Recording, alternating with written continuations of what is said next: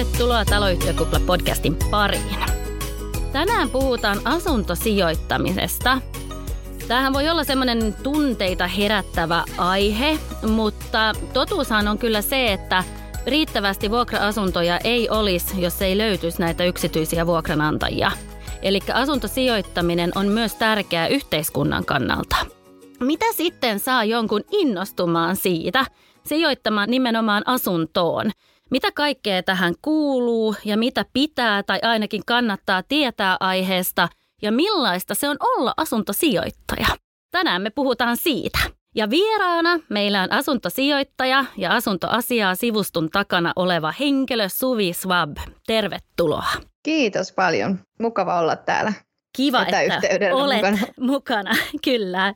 Ja mä olen ymmärtänyt, että nämä asunnot ja asunto- tai vuokranantajuus niin on vähän sun tämmöinen intohimo ja sä oot todellakin innostunut tästä ja sä oot lähtenyt pitämään tämmöistä asuntoasiaa sivustoa, jossa järjestät muun muassa webinaareja ja sä kutsut tai sanot, että tämä sun toiminta on tämmöinen niin ammattimainen harrastus, niin pitääkö tämä paikansa? Joo, juuri näin. Mä aina puhun siitä sen takia, että et harrastus ehkä, siinä saa semmoisen mielikuvan, että se on, että tehdään vähän niin kuin silloin tällöin, kun kerätään, jos jaksetaan ja näin, mutta kyllä niin kuin, mä oon itse ollut sitä mieltä, että mä tavallaan yritän ainakin mahdollisimman paljon tehdä tätä mahdollisimman ammattimaisesti, vaikka tämä ei olekaan mikään mun pää, että mulla on ihan oikea oikea päivätyö enää, että mä teen tätä niin kuin vapaa-ajalla, mutta silti mahdollisimman ammattimaisesti kuitenkin. Mikä oli sitten se, joka sai sut innostumaan näistä näistä asunnoista. Mistä tämä lähti liikkeelle? Milloin lähdit tai miksi lähdit sitten sijoittamaan, ostamaan sen ensimmäisen asunnon? Joo, hyvä kysymys. Tämä itse asiassa ei ollut rakkautta silmäykselle. Että mä tota, muutin tänne Singaporeen, missä mä asun nykyään tuossa kohta yhdeksän vuotta sitten. Ja silloin rupesi ensimmäistä kertaa jäämään vähän palkasta sivuun ja mä ajattelin, että ne varmaan pitäisi ehkä sijoittaa johonkin, että kun on kauppakorkein käynyt, niin tiedän, että ei kannata jättää hirveästi tota, noin kaikkea rahaa ainakaan ylimääräisenä tilille lojuun. Niin sitten mä mietin, että, että mihinkä se tästä nyt rupesi sitten sijoittelemaan, kun en mä tiennyt mistään mitään oikeastaan sijoitusinstrumenteista. Ja mä rupesin ottamaan selvää ja rupesin sitten kuukausi säästään tämmöisiin niin rahastoihin – mutta sitten mä ajattelin, että en halua pitää kaikkia munia samassa korissa. Ja mun äidillä oli ollut aina muutama asunto. Mun äiti on ollut vuokranantaja jo ihan varmaan kolmekymppisestä asti. Välillä ei yhtään asuntoja, välillä muutama, että se on ollut sillä niin kuin satunnaista, niin sitten jotenkin tuli semmoinen idea, että no hei, että, että jos mä säästäisin kanssa siihen omarahoitusosuuteen, että jos mä sillä pystyisin näitä mun sijoituksia sitten vähän hajauttaa, että jos kaikkia munia samassa korissa. Että jos mä sen yhden asunnon ostaisin, niin sitten olisi hyvä niin kuin tasapaino. Ainakin, että voisin sitten sen jälkeen jatkaa sitä pörssin sijoittamista niihin rahastoihin, mutta olisi se yksi asunto, niin se olisi sitten toisi sitä tasapainoa. Ja sitten mun äiti itse asiassa, hän oli siinä vaiheessa aina ollut kiinnostunut asunnoista ja mä pyysin häneltä sitten apua ja hän, hän ihan innostui tästä ja hän itse asiassa löysi sen asunnon silloin, tästä on nyt kahdeksan vuotta aikaa ja löysi sen asunnon ja löysi vuokralaisenkin mun mielestä sinne, että mua ei oikeastaan se hirveästi kiinnostunut. Mä ajattelin, että mulla on se mun kriteeri, että Tampereelta, kun mä oon sieltä kotoisin, niin keskusta-alueelta semmoinen joko putki remontoitu tai sitten suht uusi asunto, ettei tarvitse tehdä mitään remonttia. Ja keskusta-alue, ne oli mun, mun, mun niin kuin kriteerit ja semmoinen sitten löytyi ja se niin kuin, mä ajattelin, että mä unohdan sen koko, että siellä se sitten pyöri. Ja sun äiti oli vähän niin kuin tukihenkilönä siinä. Tai sä olit niin, no seurannut enemmänkin. enemmänkin kuin tukihenkilö.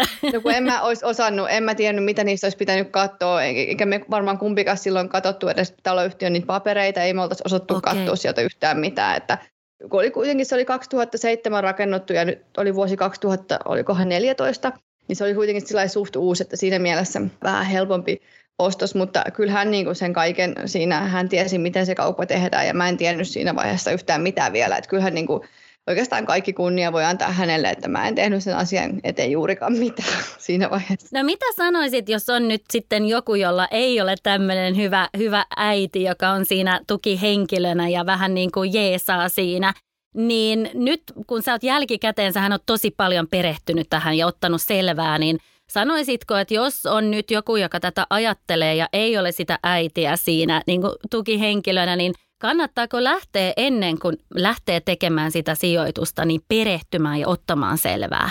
mun mielestä just pitää, hyvin, hyvin sanottu, että pitää perehtyä ja ottaa selvää. Ja itse asiassa aika harvalla on se äiti siellä kuitenkin tai kukaan muukaan neuvomassa, että voi olla, että kellään koko suvussa ei ole yhtään sijoitusasuntoa, tai vaikka olisi, että ei sitten hänkään ole hirveän perehtynyt. Nykyään on hyvä tilanne siinä mielessä, että internetistä löytyy vaikka mitä informaatiota, tietoa asuntosijoittamisesta, niin ainakin perusteet on sieltä helppo löytää. Ja saattaa nykyään jopa tulla se ongelmaksi, että sitä tietoa on oikein liikaa, että ei tiedä oikein, että, että mistä sitä sitten lähtee etsimään, mikä tieto on olennaista. Mutta silloin kun mä itse ostin, niin eipä silloin hirveästi ollut olisi ollutkaan tietoa. Enpä sitten keksinytkään googlata edes, että asuntosijoittaminen siinä vaiheessa. Mutta nykyään on helppo löytää ja mä ehdottomasti suosittelen perehtyyn ainakin siihen taloyhtiöön, että millainen se taloyhtiö ja mitä pitää tavallaan ottaa huomioon siitä taloyhtiöstä ja millainen on hyvin hoidettu taloyhtiö ja näin poispäin. Et se on niin kuin, että se taloyhtiö on varmaan yksi tärkeimmistä asioista, paljon tärkeämpi kuin se itse asunto. Okei. Okay. Mutta mut silloin kun sä olit hankkinut sit se ensimmäinen sun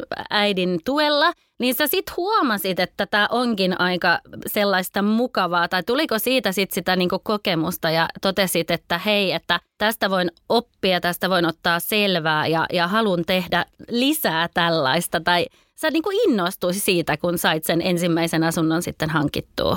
No silloin itse asiassa en vielä innostunut siitä, että mä silloin vaan maksoin sitä lainaa takaisin ja niin unohdin koko asiaa, mutta sitten jossain vaiheessa mä rupesin miettimään, että hei, että olisikohan mulla mahdollisuus ostaa toinen tai jopa kolmas sijoitusasunto. Ja silloin mä rupesin, googletin tämän asuntosijoittaminen okay. ja löysin, löysin tätä enemmän tietoa. Ja siitä se, se innostus sitten lähti. Että sit äiti kyllä varmaan auttoi sen toisen ja vielä kolmannenkin, mutta siitä eteenpäin mä oon itse tehnyt kaikki päätökset ja tutustunut ja perehtymiset sun muut. Että, että kyllä siinä alussa kaivattiin sitä apua, mutta sen jälkeen se varmaan sitten toisesta tai kolmannesta lähti ja sitten se on vienyt oikeastaan ihan täysin mukana, että sitten ei ole sen jälkeen, tämä vauhti on vaan kiihtynyt. Okei, okay. mutta sitten kun vauhti kiihtyi, innostuit, niin se oli sitten siinä vaiheessa, kun olit ottanut selvää, sä olit vähän perehtynyt siihen taloyhtiön maailmaan ja, ja todellakin niin itse pohdit sitä, että millainen asunto kannattaa ostaa. Eli se tieto oli sulla siinä vaiheessa, kun sitten vauhti kiihtyy. Joo, mitä, mitä sanoisit sitten niin kuin kirjanpidosta, verotuksesta? Kuinka paljon pitää siihen perehtyä, että uskaltaa lähteä tähän? No periaatteessahan kirjanpito kuuluu yritykselle. Eli jos yksityishenkilönä sijoittaa ja ostaa asuntoja ja toimii vuokranantaja, niin kirjanpidosta ei tarvitse juurikaan tietää mitään. Että tärkeintä vaan, että pitää kirjaa niistä omista kuluista, että mi, mitä, paljonko maksaa vastikkeita, paljonko tulee vuokraa ja jos remontoi sitä asuntoa ja näin poispäin. Et verotukseen tarvitaan sitten kerran vuodessa nämä tiedot. Sitten tietysti jos on yritys, minkä kautta ostaa asuntoja, niin siinä vaiheessahan sitten pitääkin, pitää kirjanpidostakin myös olla jonkinlainen käsitys, mutta silloinhan taas on olemassa kaikkia kirjanpitoja. Et kyllä verotus on tavallaan semmoinen asia, että siihen kannattaa ehdottomasti perehtyä ja ottaa selvää, että miten, tota, mitä kaikkia keinoja Suome on mahdollistanut vuokranantajille ja asuntosijoittajille ylipäätään sijoittajille ja että mitä kaikkia keinoja on tulon hankkimiseen ja mitä saa vähentää ja missä tilanteissa ne saa vähentää ja missä tilanteissa ei. Että kyllä se ehdottomasti niin kuin jopa rahallisesti kannattaa asiaan perehtyä. Oletko sä päässyt tai oletko sä saanut nämä tiedot niin kuin ihan netistä? Mistä sä oot lähtenyt kaivaa kaikki nämä, nämä tiedot? Varmaan alun perin jo netistä on saanut pohjatiedot, mutta mä oon aika paljon soitellut siis verottajalle.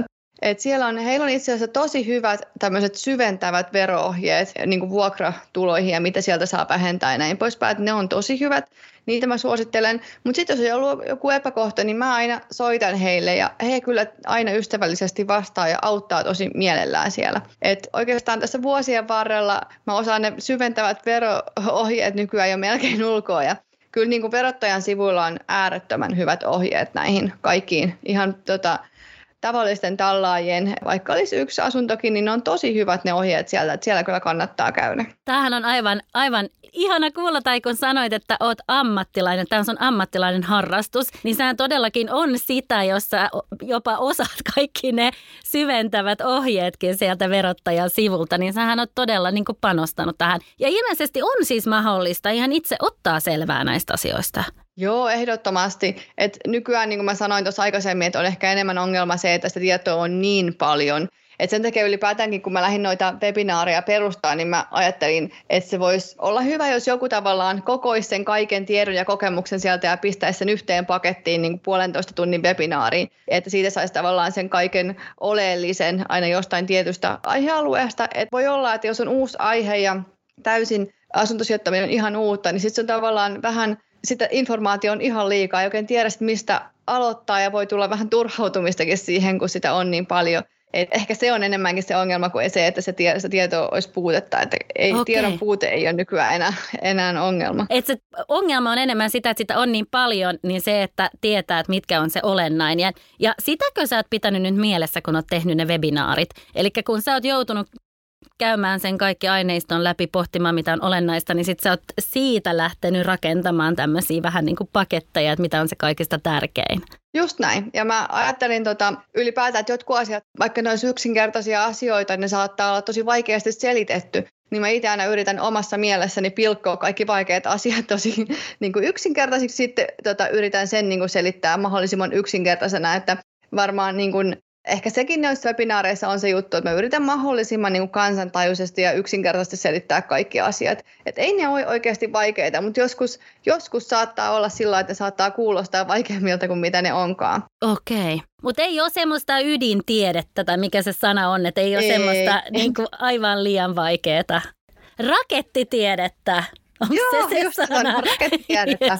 Ei ole mitään rakettitiedettä, ei, ei, että pystyy ihan. Et sitten on tietysti jotain, esimerkiksi jos taloyhtiön, niin mulla on semmoinen webinaari, joka on taloyhtiön paperit, että jos lähdetään lukemaan se tilinpäätöstä, niin sitä ei ehkä ihan löydy netistä, mutta sitten siihenkin on mun mielestä Kiinteistöliittokin julkaissut ihan kirjoja. Niin ollaan, kyllä, se on totta. Ja sitten niinku tavallaan käynyt, lukenut niitä kirjoja ja sitten sieltä kautta myöskin yrittänyt tiivistää kaiken tiedon, mitä omasta mielestä on tärkeimpä niistä kirjoista ja netissä olevista. Et vähän niin kuin joka suunnasta haettu tätä tietoa. Tosi kiva kuulla. Mutta hei, nyt me ollaan puhuttu siitä sijoittamisesta, uskaltaa ottaa, ostaa niitä asuntoja, mitä pitää tietää. Mutta sitten kun niitä on, niin sittenhän se idea on siinä, että löytää sen vuokralaisen. Niin miten sä koet tämän? Onko tämä vaikeeta, mistä tietää, kuka on luotettava taho, mietit sä paljon sitä.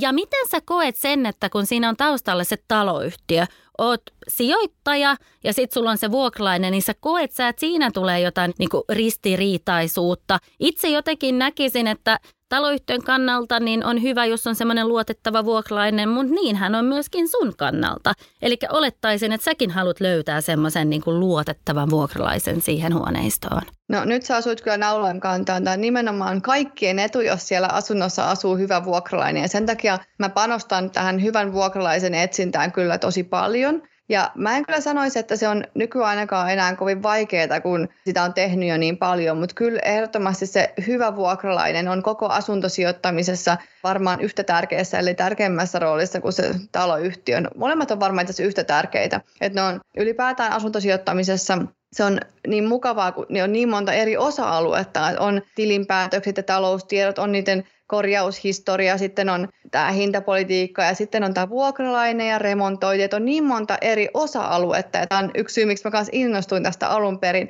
koska on tavallaan niin monta eri osa-aluetta, mitä voi lähteä parantamaan omilla teoilla ja mitä voi lähteä sitten, minkä kautta voi lähteä tekemään töitä. Et ei ole tavallaan semmoista, kun esimerkiksi jos sijoittaa pörssiin, niin se on vähän semmoista, että sijoitetaan sinne ja sitten tuijotetaan niitä käyriä, että ei oikein voi niinku vaikuttaa siihen mitenkään. Mutta asuntosijoittamisessa se voit vaikuttaa niin monella eri osa-alueella. Okei. Okay. Jos tuohon vuokralaisvalintaan vielä sen verran palaan, että, että mistä sitten tietää, mikä on hyvä vuokralainen, niin mä oon ehkä itse aina sanonut, että pitää olla molemmat asiat kunnossa. Pitää olla niin kuin hyvä fiilis, mutta sitten pitää olla myöskin paperilla hyvä.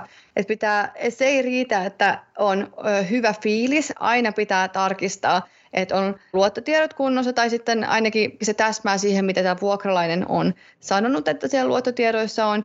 Ja kaikki palkat pitää tarkistaa, että ne on mitä on sanottu, että varmistetaan, että on maksukykyä. Ja sitten mä yleensä soitan vielä edelliselle vuokranantajallekin ja varmistan, että sieltä tulee kanssa suosittelu, että mä niin monesta kohtaa varmistan, että on paperilla kunnossa, mutta sitten se oma fiilis on myöskin tosi tärkeää, että monet, monelta on itse asiassa kuullut, että, että jo, näistä, jotka on vähän epäonnistuneita nämä vuokralaisvalinnat, että kaikki on ollut niin paperilla hyvin, mutta sitten on ollut vähän semmoinen outo fiilis, mutta silti on ajatellut, että no tämä on paperilla hyvä, että ei tästä varmaan mitään tule, ja sitten siitä onkin tullut seuraamuksia. Eli tavallaan mä aina sanon, että pitää olla molemmat kunnossa, sekä paperi että se oma fiilis. Mistä se fiilis, mistä sä saat sen fiiliksen? Soitat, haastattelet, keskustelet ja onko se aina niin, että se, se tulee sitä henkilöstä se fiilis sitten sit keskustelusta? Joo, että mulla on sillä että mä osittain sen takia, että mä asun ulkomailla ja osittain sen takia, että mä oon pyrkinyt mahdollisimman paljon tehostaa näitä kaikkia prosesseja just sen takia, että menisi vähemmän aikaa samaan työmäärään.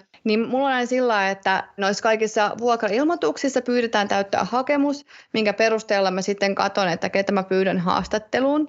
Ja sitten ha- mä haastattelen semmoisia, mikä näyttää paperilla tavallaan hyvältä. Jos sen haastattelun perusteella jutellaan yleensä tosi rentoa keskustelua, että mä en ole ehkä sitä koulukuntaa, että mä tivaisin tällainen, okei, okay, kerro kuka sä oot, mitä teet. Että se on enemmän semmoista keskustelua. Ja sitä kautta sitten katsotaan, että, että tuleeko hyvä fiilis. Ja ylipäätään aina kun sä juttelet ihmisten kanssa, niin sulla on jonkunlainen fiilis siitä, että millainen se toinen ihminen on. Ja että jos sitten vähän tulee semmoinen outo fiilis, niin voi sitten tietysti miettiä, että miten sen kanssa lähtee sitten jatkaan, mutta jos on muita hyviä kandidaatteja, joiden kanssa on myös hyvä fiilis, niin sitten tavallaan se ehkä sitten ne vie voiton. Ja tämän jälkeen mä sitten aina sovin näytön, ja yleensä, koska mä itse olen Suomesta, niin nämä vanhat vuokralaiset, jotka asuu siellä taloissa, niin he sitten yleensä päästään nämä uudet ehdokkaat sisään ja katsomaan sitä asuntoa. Ja tämän takia mun mielestä on tosi tärkeää, että se haastattelu on nimenomaan ennen, koska mä en halua tuhlata myöskään kenenkään aikaa. Mä vaan näytän semmoisille vuokralaisille, kenet mä ottaisin. Ja yleensä sitten niistä se, kuka ekana ilmoittaa, että haluaa, niin saa sen asunnon, koska ne on kaikki yleensä semmoisia sitten vaan, kenet mä ottaisin. Joo, mutta tässähän on tärkeää, että sä oikeasti panostat siihen. Eli sä otat sitä aikaa, sä otat selvää, mutta samalla myöskin mun mielestä sä kunnioitat niitä, joka hakee, eli et vie turhan heidän aikaa, eikä myöskään nykyisten tai ne vuokralaisten aikaa, joka siellä on, että ne joutuisi niin järjestää, että kaikki käyvät siellä, vaan oikeasti sitten ne, joka on niin kuin kiinnostuneita, kenellä sä voit vuokraa, niin heille järjestetään sitten se käynti siellä huoneistossa. Nimenomaan, ja just se on hyvä pointti kanssa, että mä en halua tavallaan vaivata niitä nykyisiä vuokralaisia, että mä yritän mahdollisuuksien mukaan kaksi, maks kolme näyttöä ihan maksimissa. Yleensä menee jo ensimmäisellä, että ehkä porrastan nykyään korona-aikaan pari kolme sinne, mutta ei mulla yleensä ikinä ole enempää kuin ehkä 3-5 kandidaattia, jotka käy siellä, ettei se ole sitten vaivaa sille nykyisellekään vuokralaiselle. Tämä on kyllä varmasti monelle semmoinen erittäin hyvä, hyvä vinkki, mä luulisin, että miten toi kannattaa hoitaa. Joo, ja ylipäätään niin kuin hyvä vuokranantajuus on mun mielestä erityisesti Suomen vuokranantajien niin kuin tavallaan johdolla lähtenyt nyt viimeisten vuosien saatossa ehkä lentoon.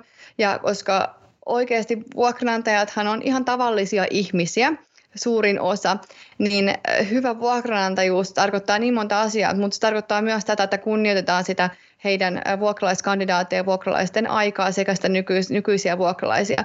Että ollaan tavallaan reiluja ja mä oon kyllä sitä mieltä, että tavallaan jos mä oon heitä kohtaan reiluja ja kohtelen hyvin, niin sitten hekin on niinku reiluja mua kohtaan, kun he asuu siellä mun asunnossa. Et ehkä se on vähän alkaa nykyään olla jo vanhanaikainen käsite, että on vain joku vuokralainen, joka asuu siellä, joka tuottaa vaan päävaipaa. Et se on ehkä enemmän nykyään jo menossa siihen, että, että he on mun asiakkaita. Mä haluan, että asiakkailla on, niillä asukkailla on siellä hyvä olla – ja silloin totta kai he myös asuu siellä pidempään ja pitää sitä parempaa huolta, kun heillä on siellä hyvä olla. Joo, kunnioittaa sinua vuokranantajana ja kunnioittaa sun huoneiston. Ja hei, kun mä vähän edustan tätä taloyhtiömaailmaa, niin mä voisin kuvitella, että sitten se heijastuu myöskin siihen, että ne kunnioittaa sitä taloyhtiöä, kunnioittaa yörauhan ja kunnioittaa naapureita siellä. Tai ainakin näin, näin jotenkin mä, mä kuvittelisin tai olettaisin, että se olisi. Ja hei, eikö mä ymmärtänyt niin oikein, että sä oot myöskin lähtenyt mukaan siihen taloyhtiön niin toimintaan. Sä osallistut yhtiökokouksiin ja oot jopa sitten taloyhtiön hallituksessakin. Että sä oot siitäkin niin kuin maailmasta innostunut. Totta kai, totta kai, ehdottomasti, koska sekin on niin super tärkeää. Nytkin kun mulla on ollut noita tota, taloyhtiökokouksia, että mä oon, olisikohan viidessä vai kuudessa hallituksessa mukana, niin kyllä mä oon aina yhtiökokouksessa yrittänyt puhua sen puolesta niille muillekin vuokranantajille siellä, että, että jos kaikki vaan panostaisi niin paljon kuin pystyy siihen vuokralaisvalintaan, niin kaikilla meidän vuokralaisilla olisi paremmat oltavat siellä taloyhtiössä, samoin omistusasukkailla, että silloin voittaa kaikki. Ja mä yleensä sanonutkin, että musta saa kyllä apua siihen vuokralaisvalintaan, jos ei tiedä, että, että miten mitä pitää tehdä ja miten se hoidetaan. Että kyllä mä mieluummin autan. Siitä on mulle itsellekin hyötyä, kun mun vuokralaisilla on siellä hyviä naapureita. Mutta hei, nyt kun tuli esille se just, että käyt siellä yhtiökokouksissa, oot hallituksessa, niin miten sä oot kokenut siellä taloyhtiössä, että, että suhtaudutaan, mitenkin niin kuin mielletään tai mitä mieltä ollaan, että siellä on asuntosijoittaja? Onko sulla hyviä ja huonoja kokemuksia tästä? Siis, siis se vaihtelee itse asiassa tosi paljon. Mulla on kyllä myös huonoja kokemuksia, mutta pääasiassa hyviä. Et ihan muutama vaan on semmoinen, että on, on niin kuin ehkä ollut jotain ennakkoluuloja, mutta pääasiassa ihan pelkästään hyvää sanottavaa. Ja mä, mä oon huomannut myös sen, että se on ehkä saattanut muuttua. Et silloin kun on huomannut, että, että asuntosijoittaja on ostanut jonkun asunnon, mikä on tullut vapaaksi, niin on ollut vähän sillä että okei, katsotaan mitä tästä tulee. Ja sitten kun mulla on vuokralaiset onkin ollut tosi hyviä tyyppejä ja auttaa siellä talkoissa, tervehtii naapureita, niin sitten on tavallaan myöskin huomannut, että hei, tämähän on ihan hyvä juttu ja on oikein myönteisesti, myönteisesti suhtautuu. Joo, mä ajattelin just sanoa, että kun on ollut niitä ennakkoluuloja, niin sitten kun ne on huomanneet, että miten sinä sijoittajana oikeasti panostat siihen ja miten sä haluat tehdä niitä valintoja hyvin ja haluat ja ajattelet sitä koko kokonaisuutta, sitä taloyhtiön maailmaakin, niin kyllähän niitä ennakkoluuloja voidaan muuttaa myöskin sillä tavalla. Nimenomaan.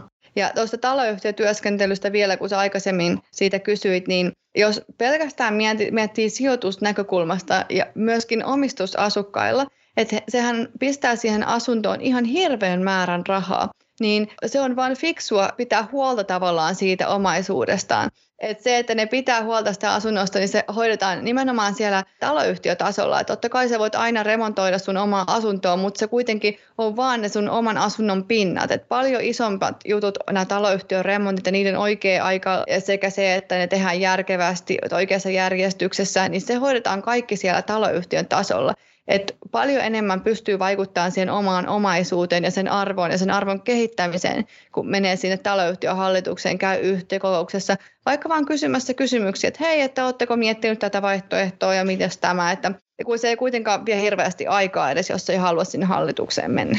Yes. Kuulostaa hyvältä. Mitä sitten toivoisit? Eli mun mielestä, jos mä, mä ajattelen taloyhtiön maailmaa ja mitä se taloyhtiö just toivoo vuokranantajalta, niin on nimenomaan tämä, että pidetään huolta asunnosta, tehdään ne hyvät vuokralaisvalinnat ja, ja tämän tyyppistä. Mutta mitä sä toivoisit sijoittajana niin taloyhtiöltä? Onko jotain semmoista niin erityistä, mitä oot kokenut tai huomannut tai, tai jotain erityistoiveita taloyhtiölle? Ei oikeastaan mitään muuta. Aika ei varmaan, en tiedä liittyykö siihen, että on asuntosijoittaja vai siihen, että asun ulkomailla, mutta se, että nyt mitä enemmän taloyhtiöt sähköistyy, niin sen tietenkin parempi. Et koronastahan on ollut mulle pelkästään hyötyä, koska yhtäkkiä kaikki yhtiökokoukset, mihin mä en ole aikaisemmin päässyt, on alkanut olemaan Teamsillä tai Zoomilla, että mä oon itse päässyt niihin mukaan. Ja nykyään ei ole mikään ongelma olla hallituksessa kun nämä toimii nämä yhteydet niin hyvin, että aikaisemmin, ja vieläkin on ehkä pari taloyhtiö, johon ei välttämättä edes mun kannata pyrkiä sinne hallitukseen, mutta suurin osa ihan hyvin onnistuu tämä sähköisyys, mutta sitä voisi silti toivoa ehkä vielä aavistuksen enemmän, ja eiköhän se tuki tässä tapahtuu seuraavina vuosina. Eli tämä digi, digiloikka, ja toivoisit, ja sitä on tapahtunutkin ilmeisesti jonkin verran, tai itsekin toki on huomannut sitä, joo, joo. Ja mä luulen, että tämä ei vaan ole niille, jotka on tai asuu eri paikkakunnalla. Mä, mä luulen, että tämä on kaikille hyvä asia.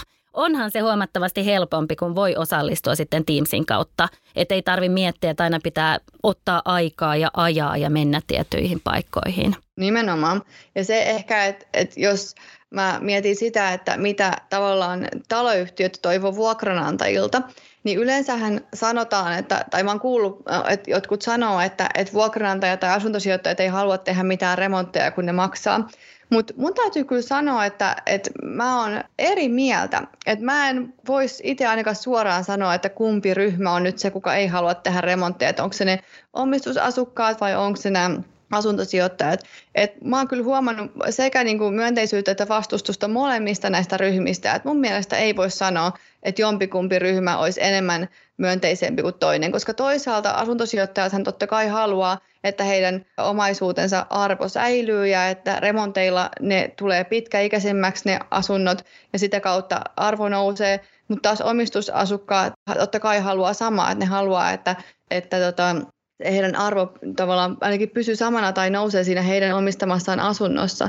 Sitten kun taas toisaalta ajatellaan, että voi olla tämmöistä vanhempaa väkeä siellä asunnossa, jotka on ehkä voi olla kielteisempiä näistä remonteista, mutta sitten taas asuntosijoittajissa saattaa myöskin olla tämmöisiä, jotka ei välitä koko taloyhtiöstä ja sen takia on kielteisiä niitä remontteja kohtaan. Et mun mielestä ei voi kyllä sanoa, että kumpi, kumpi ryhmä olisi jotenkin myönteisempi tai kielteisempi. Et ihan yhtä lailla molemmat niitä remontteja siellä taloyhtiössä haluaa tai ei halua. Tosi arvokas kommentti siinä mielessä, että mä aika paljon on törmännyt siihen tai että on semmoinen ennakkoluulo, että jos on se asuntosijoittaja, niin ne ei niinkään välitä, missä kunnossa se on, että ne vähän kuin vastustaa ne korjaushankkeet. Mutta eihän se juuri niin kuin välttämättä näin, näin ole, niin kuin toit esille, että kyllähän heitäkin kiinnostaa se, että se arvo siinä asunnossa pysyy.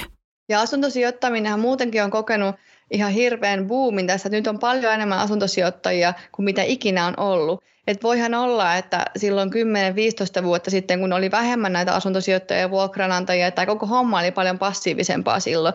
Et silloin ei oikeasti välitetty eh, sitä. Ei ehkä tiedettykään niin paljon. Mutta kyllä tässä on selvästi niin kun nyt tullut paljonkin muutosta, ja asuntosijoittajat Joo. nykyään on myöskin nuorempia, jotka ottaa ottaa selvää asioista. Että kyllä sekin on muuttumassa.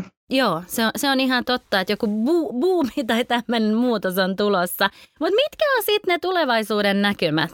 Mitä, mitä ajattelet siitä omasta tilanteesta tai miten näkisit, miten sä luulet, siis tiedän, että Suomen vuokranantajatkin jonkin verran niin pohtii sitä, että miten tämä Suomen valtio kohtelee heitä, miten se verotus, mitä muutoksia ehkä tähän tulee, onko ne semmoisia, että kannustaa tähän tai tuleeko ne vaikuttaa niin, että ei innostu jatkossa. Onko sulla tästä vielä lopuksi jotain ajatuksia? No mun täytyy kyllä sanoa, että mä en tiedä. Et mä en tiedä, mitä tulevaisuus tuo tullessaan. Et silloin kun korona iski, niin jotenkin en välttämättä olisi uskonut, että kaikki yhtäkkiä menee etätöihin, kaikki yliopistot pistetään etätöihin ja sitten yksiö alkaakin käymään tosi pieneksi, kun yksiöhän on aina ollut asuntosijoittajien keskuudessa tosi kiinnostava ostos. Ja nyt sitten kuitenkin haetaan enemmän kolmioita ja näin poispäin. Et en mä sitäkään olisi nähnyt kaksi vuotta sitten. Mutta kyllä mä sen on huomannut, että, että en mä ehkä niitä yksiöitä niin enää nykyään kattele samalla lailla kuin mitä silloin vaikka pari, kolme, neljä vuotta sitten. Että kyllä niin kuin se, se on ehdottomasti, ehdottomasti muuttunut. Kun mulla kuitenkin kaikki asunnot Tampereella. Että kyllä ehkä keskustassa, kun on kuitenkin opiskelijoita tai Hervannassa, niin siellä joo, mutta muualla, niin musta tuntuu, että ihmiset tarvii enemmän tilaa nykyään. Joo. Että he on halu, halu vähän kauemmas keskustasta ja näin poispäin. Mutta sitten tästä hintakehityksestä, että asuntojen hinnathan on varsinkin näissä kasvukeskuksissa noussut joka vuosi, mutta vuokrat ei ole noussut samaan tahtiin. Eli se tarkoittaa, että asuntojen hinnat nousee, myöskin hoitovastikkeet nousee, mutta vuokraa ei pysty nostamaan samaan tahtiin, eli tuotot pienenee. Okay. Eli se on jännä nähdä nyt sitten, mitä tulevaisuudessa, että miten muut vuokranantajat tähän suhtautuu, että hyväksytäänkö sitten vain nämä pienemmät tuotot vai aletaanko etsiä sitten muu, muita sijoituskohteita. Et enpä tiedä, en Joo. tiedä yhtään mitä tässä tulee käymään. Mutta tämähän on itse asiassa aika, ja tämä olisi itse asiassa aika hyvä ehkä, ehkä tähän kommentti, mihin lopettaa, kun sanoit niin hyvin, että et sinäkään olisi kuvitellut, että se korona tulee ja et olisi kuvitellut, että kaikki menee etätöihin. Että tässä kun me eletään, ollaan, sijoitetaan, tehdään niitä ratkaisuja, niin eihän me ikinä tiedä, mitä tapahtuu. Että eihän siinä voi ajatella niin, että ei uskalla tehdä yhtään mitään, koska yhtäkkiä korona iskee. Enhän mä olisi voinut ikinä kuvitella, että tulee joku tämmöinen pandemia, joka vaikuttaa tällä tavalla. Nimenomaan. Ja ehkä niin kuin enemmän kritiikkiä siihen, että, että kun kuulee aina välillä, että tämä tulee tapahtumaan, että tämä tulee tapahtumaan, niin voi olla, että se on niin kuin ihmisten arvailuja, että enpä tiedä, että kuka oikeasti tietää, mitä tässä tulee tapahtumaan. Näin se on ja mun mielestä se on, se on hyvä todeta, että ei kannata antaa sen niin kuin estää meitä tekemästä niitä asioita, mistä me tykätään. Ja sä selvästi tykkää tästä asuntosijoittamisesta. Mun mielestä se huomaa, miten sä puhut tästä asiasta ja aivan ihanaa, koska sä saat minutkin innostumaan tästä aiheesta. Yes, ja hyvä. pitää ihan käydä siellä sun sivulla kattamassa, mitä in, hienoja webinaareja sieltä löydän. Joo, tuu katsoa. Siis Instagramissa mä itse asiassa enemmän niin, että siellä mä ihan melkein päivittäin julkaisen tämmöisiä lyhyitä videoita asuntosijoittamiseen liittyen. Sieltä ne webinaarit on tämmöisiä niin kuin syväluotoisempia ja isompia aiheita, kokonaisuuksia, mutta Instagramissa on aina tämmöisiä tosi lyhyitä videoita aiheeseen liittyen, että tuu sinne kuuntelee. Kerro vielä, miten me löydetään sua sieltä. Nimellä asuntoasiaa.fi on Instagram. Yes, eli sinne voidaan kaikki, kaikki mennään kuulijatkin katsomaan ja saamaan lisää tietoa tästä aiheesta. Iso kiitos sulle Suvi. Tämä oli aivan, aivan ihana hetki keskustella sun kanssa. Kiitos sulle myös paljon. Oli tosi kiva olla mukana. Teillä on tosi hyvä podcasti. Kiva kuulla. Kiitos käynnistä. Kiitos. Moi moi. Moi moi. Toivottavasti tykkäsit tästä jaksosta. Jos haluat kuulla meistä lisää, niin muista painaa follow, eli seuraa meitä siellä, missä ikinä kuunteletkaan tätä podcastia. Kiitos kun kuuntelit ja ensi jaksossa ollaan taas uuden aiheen parissa.